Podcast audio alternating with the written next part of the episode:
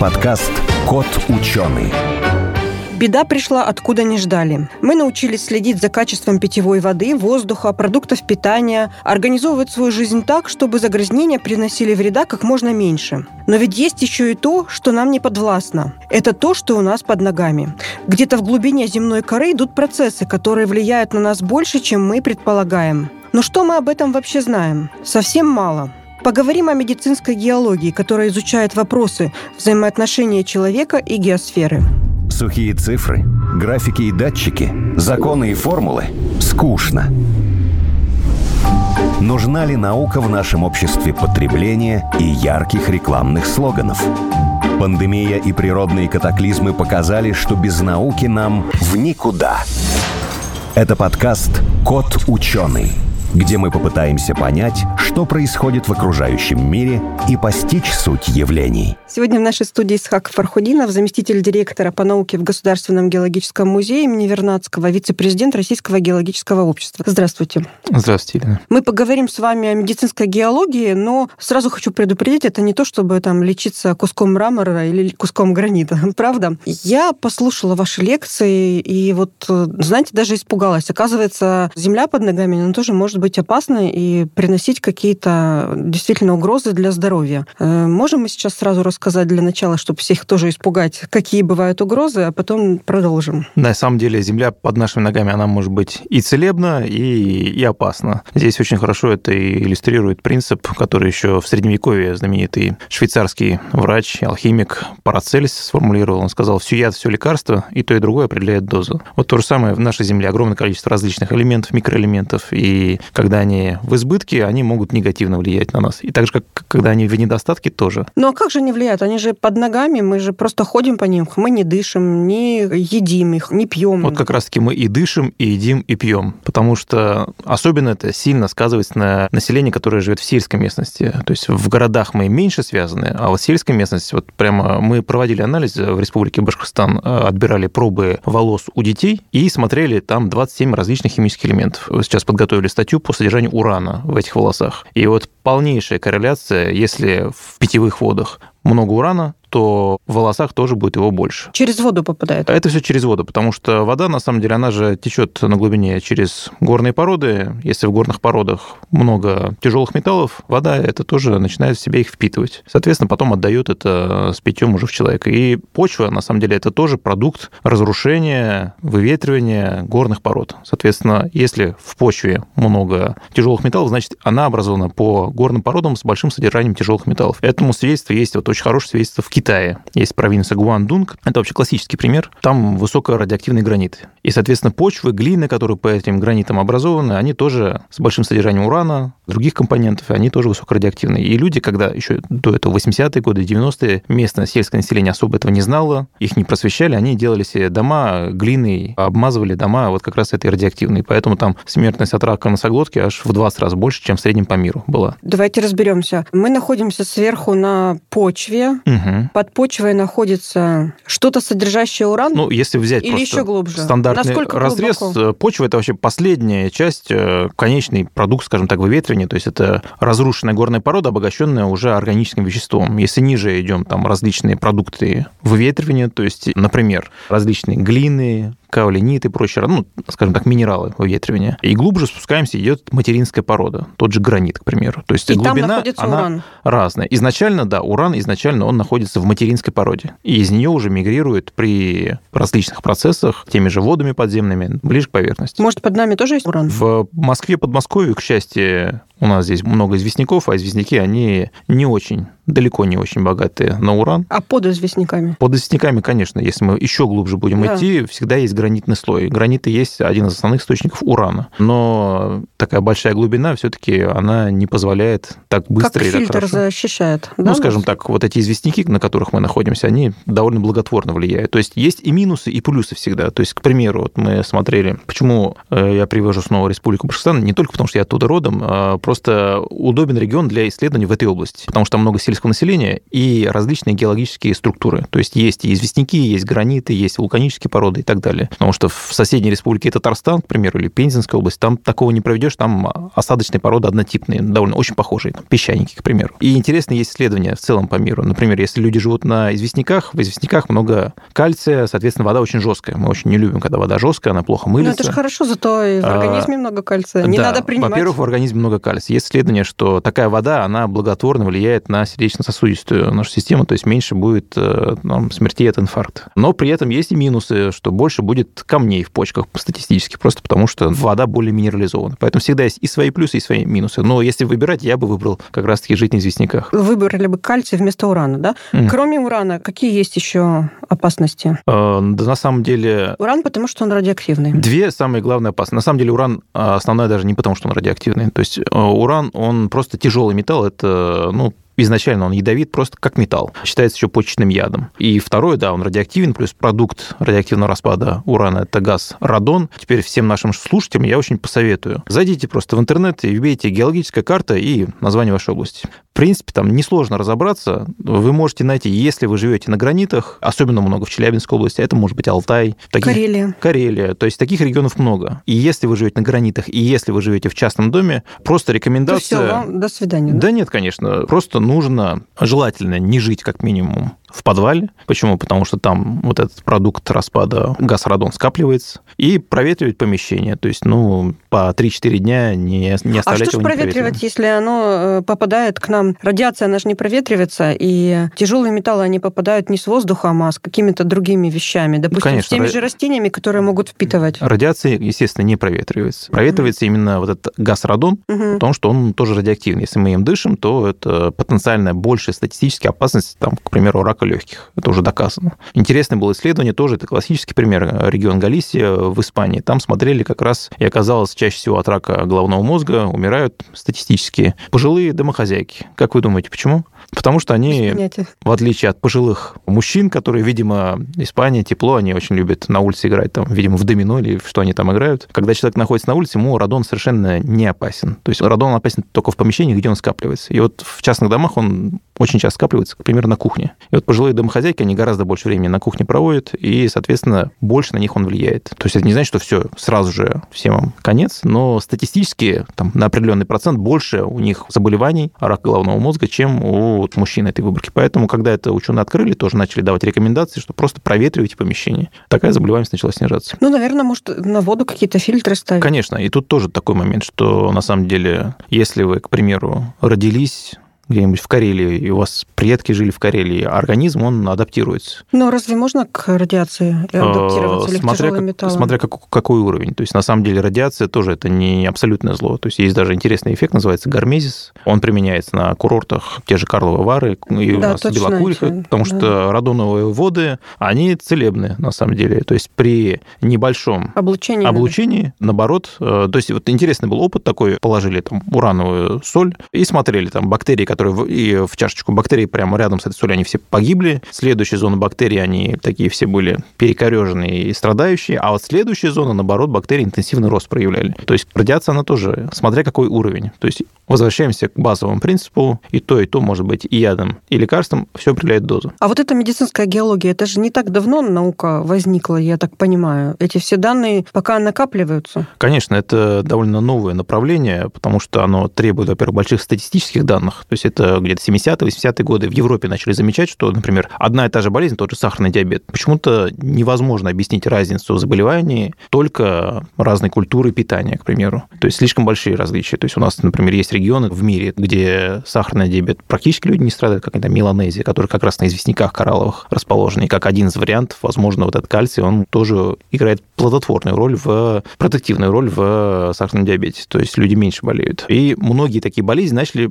люди понимать, ученые, что да, естественно, в первую очередь это наш там образ жизни влияет, наша генетика влияет, как мы питаемся, но все-таки определенный процент, до 30% это окружающая среда. 30% это очень много. Конечно. Это конечно. по сравнению с образом жизни, там образ жизни вообще ничего не значит, наверное. Вот, вот мы сейчас сказали, тех, кто живет на гранитах, тех, кто живет на известняках, тех, кто живет на песке возле моря. Но если вы просто живете на песке, возле моря, на самом деле прекрасно море, потому что там много солей и... Так, а. знаете, я недавно как раз прочитала, что что там йод не совсем полезен. Я такого не видел, таких исследований. Наоборот, то, что я видел, йод э, рядом с морем, то он, в принципе-то, гораздо, угу. гораздо лучше люди в плане щитовидной железы себя чувствуют, чем люди, например, в горных областях, где йод довольно ограничен. Почему, например, швейцаров раньше называли и нацией, и как профессия? Потому что у них, они живут в Альпах, там мало йода, и очень часто они болели как раз умственной отсталость у них была из-за йода дефицита, и, соответственно, все, на что они годились, это вот стоять и открывать двери. То есть, ну, с тех времен сильно все поменялось, количество людей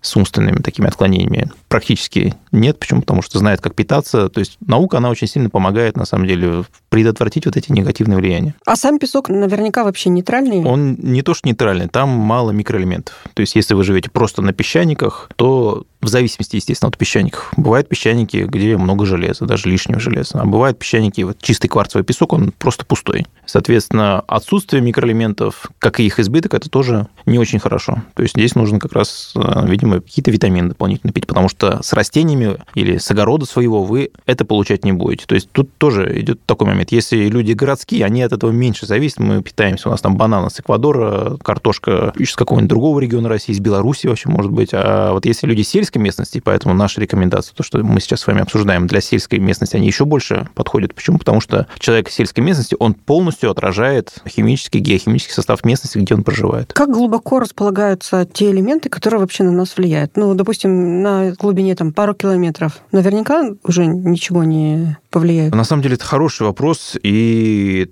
точно на него пока я не могу ответить. Мы проводили исследования в Республике Башкортостан, и у нас получалось так, что мы смотрели как раз содержание урана, опубликовали статью на эту тему, сразу, чтобы люди не паниковали. Когда я говорю много урана, имеется в виду много по сравнению с другими регионами той же республики. То есть в целом у нас э, урана было не так много в породах. Вот у нас было интересно, что чем ближе граниты к поверхности, ну как ближе, например, они залегают на глубине там 1-2 километра, и у нас, в принципе, урана становилось больше. Но, возможно, тут, видите, очень много факторов. То есть, возможно, другой фактор, у нас там были песчаники, скажем так, континентального генезиса, где много, в принципе, изначально тяжелых металлов. То есть, возможно, это просто верхний слой так влиял. Вот поэтому пока что сложно сказать, как глубина влияет. То есть, это еще требует дальнейших изучений. Но, в принципе, мы точно знаем, что подземные воды, они очень сильно мигрируют, на самом деле. И поэтому с глубины километр все может прекрасно выноситься. Ну, вот этим людям повезло, как вы говорите, там много урана, но не настолько. Но вот я знаю, что там мои родственники дальние живут в том месте, где как раз и добывают уран. Угу, Наверняка угу. там очень много. В этом случае что, переезжать? Ну, Они там живут, э, их деды, прадеды жили. Вот как раз-таки это очень хорошая картина, когда мы живем долго, и есть адаптация, тем более, если, ну, скажем так, и предки тоже потому что, например... Надо как раз посмотреть, чем Я родился болели, да? в городе, расположенном на гипсах и известняках, там очень мало тяжелых металлов. Вода жесткая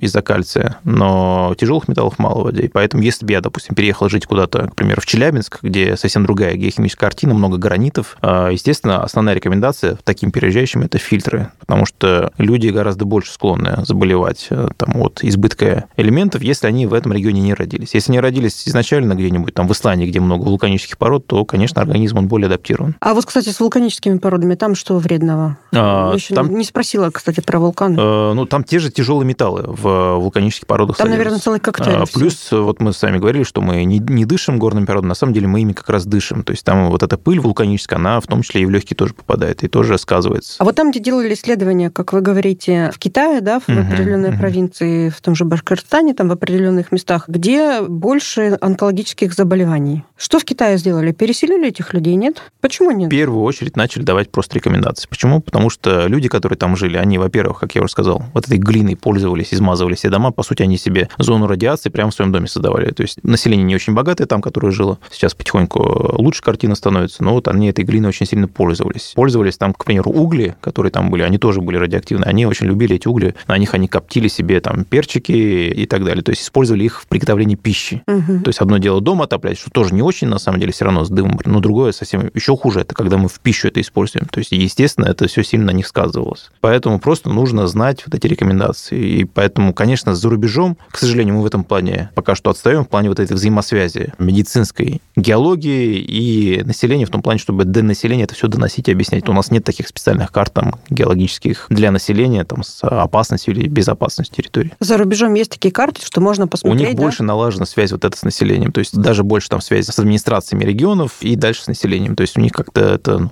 быстрее, скажем так, доносится. А могут возникать такие опасные места в результате деятельности человека? Вот там было все хорошо, а, допустим, пробурили, да, там начали, может быть, добывать что-то, или конечно. углубились куда-то, и наверх поднялись какие-то породы опасные, и было безопасное место, и стало вдруг опасно. Разумеется. Из примеров та же Волгуральская нефтегазоносная провинция, из э, добычи нефти, как бы мы ни хотели, все равно нефть, она начинает попадать и в водоносный горизонт, и затем попадает уже и в те же питьевые воды. То есть, естественно, это не очень хорошо. Помимо этого, ну, добыча руды, например, одно дело за Урале, например, взять. Да, там повышено содержание меди, иногда в 20 раз ПДК может почва превышать предельно допустимой концентрации. Почему? Потому что изначально горные породы такие. Но одно дело это вот так вот как есть, другое дело, когда мы еще это все вскрываем и начинаем в карьере разрабатывать и складировать там отходы, где там чуть поменьше меди в руде, чем нужно. И вот эти вот карьеры, вот эти вот отвалы, они тоже дают с дождевой водой, с ручьями, дальше ну, все расходится. Летит, Конечно, и пыль летит. Пыль То есть, летит. естественно, это все влияет. Поэтому очень важно максимально комплексно подходить к извлечению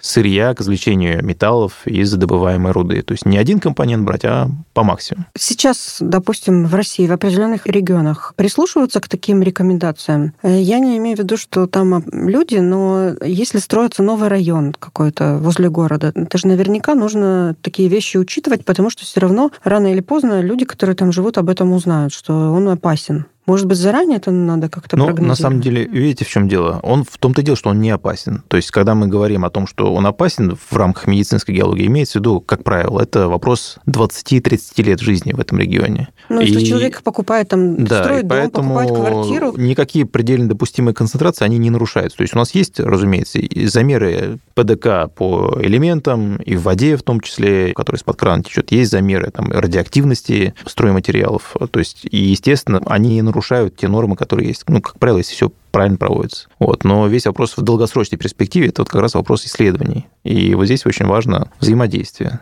и науки, и общества. И такие исследования нужно проводить на людях, потому что на мышах провести это не считается. На людях, и здесь тоже есть проблема. Вот сейчас мы ведем исследования, как раз смотрим статистику по онкологии, смотрим геохимию волос, и вот проблема какая? Далеко не все хотят давать волосы, потому что считают, что мы хотим сглазить.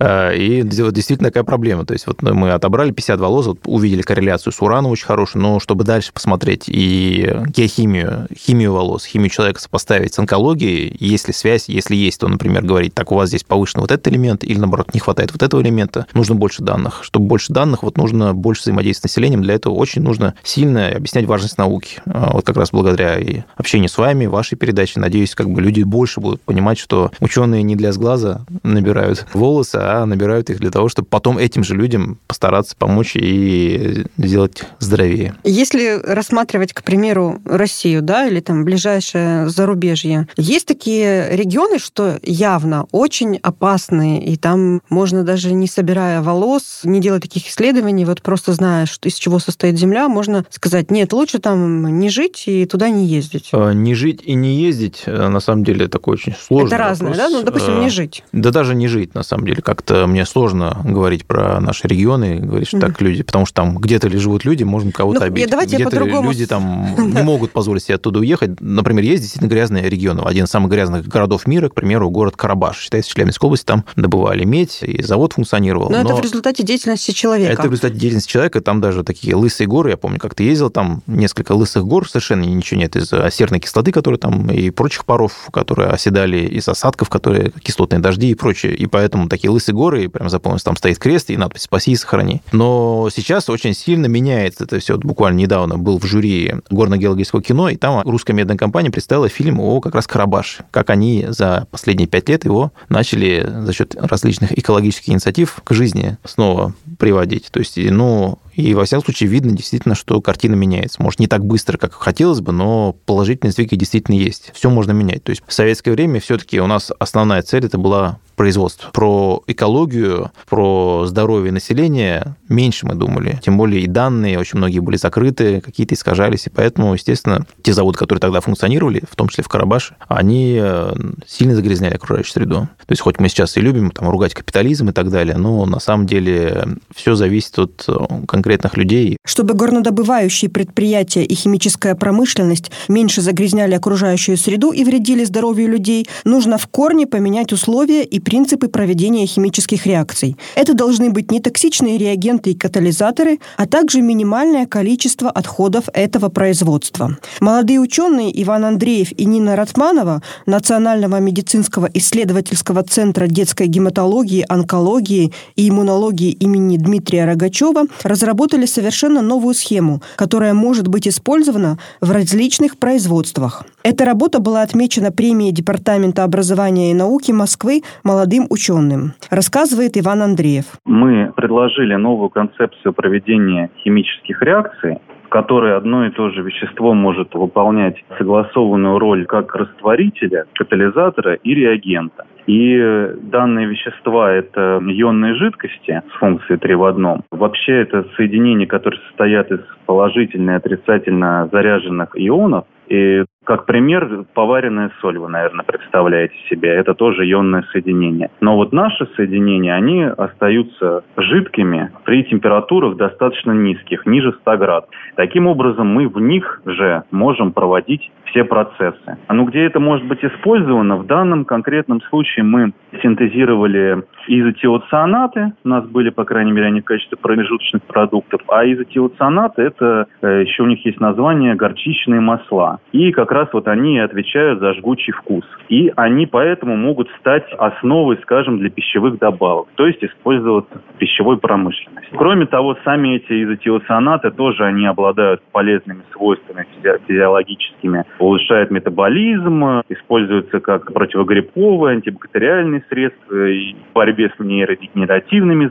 расстройствами и так далее. И около 60% от общего числа низкомолекулярных лекарственных препаратов, которые сейчас вот одобрены к использованию, они и относятся к этому классу. То есть, в принципе, еще один подход к синтезу биологически активных соединений тоже нами предложен. Интересный момент, то есть помимо самого удобства использования всего лишь одного реагента в качестве такого вот многофункциональной роли. То есть мы, во-первых, берем этого реагента не очень много, а в промышленности условно берутся большие разбавления, и это получается такая вот смесь. Выделить что-то индивидуальное потом крайне сложно. А в нашем случае это все и есть одно соединение. И поэтому его регенерация, она достаточно простая. Это обычная отмывка водой, и из воды, элементарным упариванием этой воды, мы вытаскиваем обратно нашу ионную жидкость, наш вот этот вот тройной реагент, и можем повторно использовать без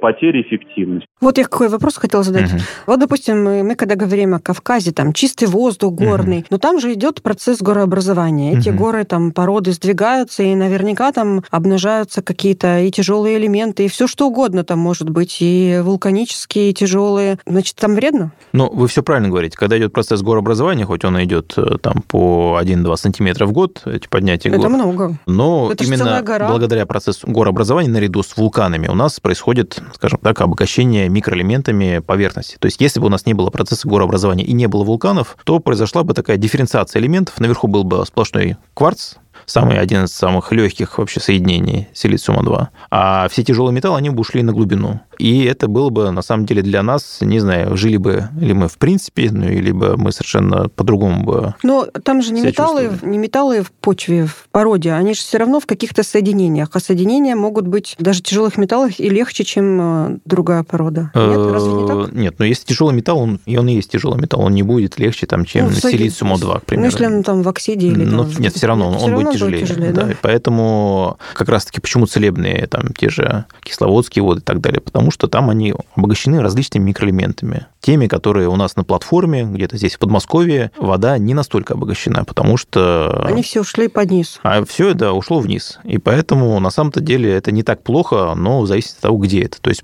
может быть источник, где большой избыток этих элементов. А если он сбалансированный, а в принципе наши вот эти кисловодские источники, они прекрасно сбалансированы, то это очень полезно. Особенно полезно, если на месте, потому что все-таки есть там еще и такое понятие, как те же заряд, электроны, которые в воде. То есть они тоже влияют. А я теперь уже сомневаюсь, может быть, вот эти вот все микроэлементы, электроны, они как раз и могут плохо влиять? Или это доказано, что вот эта вода с железом Ну, с чем она... А мы снова возвращаемся к понятию дозы, потому что вот если ну, может, мы если с вами говорили попить про... немножко, то, то все нормально. А если ее пить в течение 10 Именно лет... так, именно так. То есть мы не знаем, на самом деле. Вот взять курорт Белокуриха в Алтайском крае. Прекрасный курорт, э, чистейший воздух. И действительно, там есть исследования, что люди после этих радоновых ванн лучше себя чувствуют. Это научно доказано. Но вот по статистике онкологии жители Белокурихи болеют больше, чем жители сел, которые расположены подальше от Белокурихи, как ни странно. Но на самом деле все логично, потому что та доза радона, радиации, которая дается посетителям курорта, она благотворно на них влияет. Но люди, которые живут там десятилетиями, естественно, в купе с другими факторами. То есть не, не нужно думать, что все, поселился там где-то в Белокурихе, и все, тебе уже светит онкология. То есть если ты, например, помимо этого еще и куришь или генетически еще предрасположен, то это будет дополнительным фактором к тому, чтобы появились онкологические заболевания. Давайте какой-то вывод такой сделаем. Вот раньше, совсем когда я была маленькая, мне казалось, что на Земля вообще неизменно под ногами, вот какая она есть, такая есть потом, mm-hmm. когда узнаешь про вулканы, землетрясения и все остальное, кажется, что немного опасно. А теперь mm-hmm. вы говорите, что вообще просто Земля вся опасна, недружелюбна к человеку. Такое складывается впечатление. Mm, ну да нет, нет, на самом деле, видимо, я не так свою доносил точку зрения. Нет, разумеется, Земля очень благотворно на нас влияет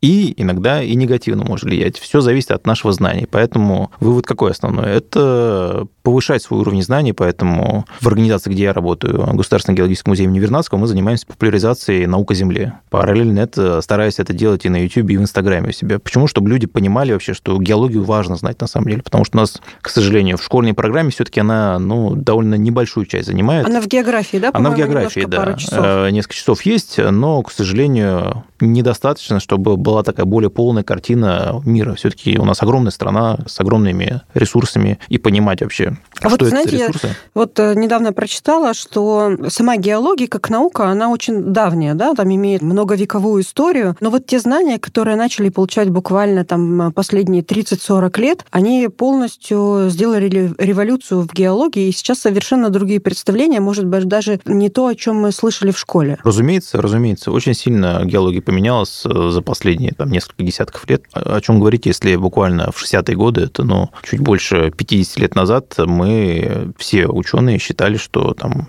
континенты, они незыблемы, никуда они не двигаются, вот они как есть, так стояли. И только в 60-е годы, то есть в 1912 году, в принципе, Альфред Вегенер высказал гипотезу, что континенты только гипотеза была. двигаются, э, его все осмеяли, и самое забавное, что он осмеяли, потому что он изначально по базовой своей профессии был не геолог, а метеоролог, видимо, там шутили, что тебе ты с облаками попутал континенты, и не приняли. И самое забавное, что не специалист оказался умнее специалистов практически всего мира аж на 50 лет вперед. То есть он это предвидел, и только в 60-е годы, когда мы изучили строение дна Атлантического океана, нашли там вот эти подводные срединно-океанические хребты, магнитные аномалии, которые говорят о том, что это все двигается в разные стороны. Геологи поняли, что действительно Вегенер-то был прав, все это двигается, и сейчас это уже с точки зрения, с данными GPS уже даже доказано, что действительно континенты двигаются. Ну, а сейчас наверняка данные там и спектрального анализа, нейтронного анализа, все это совершенно другие представления. Ну, конечно, это все Так что есть смысл заново перечитать курс географии или нет, не заново, изучить то, что мы пропустили пропустили, начиная от школы до сегодняшнего дня. Даже скорее не то, что пропустили. Иногда очень часто в школах, потому что у нас в Советском Союзе, если говорить тоже движение континентов, э, вообще горизонтальное движение горных пород, оно все-таки преподавалось, очень похоже была картина с генетикой. То есть, э, как генетику у нас в 30-е годы не любили, почему? Потому что она была буржуазная наука, зарубежная. Вот с этим движением горизонтальным очень похожа была ситуация в геологии. И поэтому у нас даже там в Московском государственном университете был такой профессор Белоусов, он э, преподавал до там, 1990 года именно вот вертикальное поднятие горных пород, что никакого движения нет, это все ерунда. Поэтому, конечно, знания, они обновляются, нужно постоянно их... Э, в общем, изучаем геологию и идем к вам в гости в музей посмотреть, да, что там. будем всех когда. очень рады видеть. Да, спасибо вам большое. Очень интересная была беседа, познавательная, наверное, как никогда, хотя я не ожидала такое от геолога. Спасибо. Спасибо, Лена. В нашем эфире был Исхак Фархудинов, заместитель директора Государственного геологического музея имени Вернадского. thank you